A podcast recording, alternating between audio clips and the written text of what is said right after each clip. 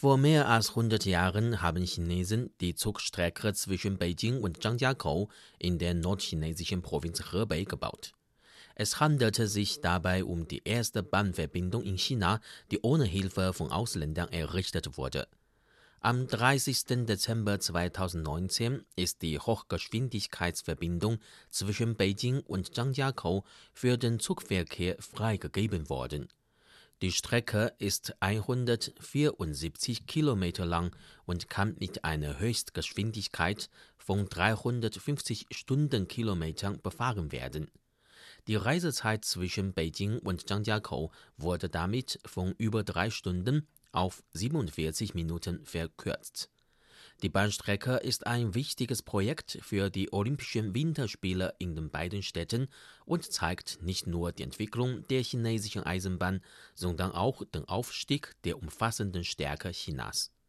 Deshalb ist sie auch beim Rückblick auf die Geschichte der vergangenen 100 Jahre von großer Bedeutung. Viele Menschen haben am Bau der Strecke mitgewirkt. Huwei ist einer von ihnen. Er ist der Chefingenieur für den Bahnhof Badaling, der auf der Strecke liegt. Es war wirklich das schwierigste Projekt, das ich bis jetzt erlebt habe. Aufgrund der großen Mauer mussten wir hier sehr vorsichtig sein. Der Bahnsteig liegt rund zwei Meter unter dem Berg, die Rolltreppe ist etwa 84 Meter lang und hat eine Höhe von 14 Stockwerken. Huwei hat für die Zugverbindung über ein Jahr in Beijing gelebt und seine gesamte Zeit in das Projekt gesteckt. Im Oktober 2019 sollten Hu und seine Frau Xiao Yaping in ihre Heimat heiraten. Hu konnte aufgrund seiner Arbeit allerdings nicht zurückgehen. Xiao Yaping hat daraufhin die Wohnung in ihrer Heimat renoviert und ging nach Beijing. Es war das dritte Mal, dass wir unsere Hochzeit verschoben haben.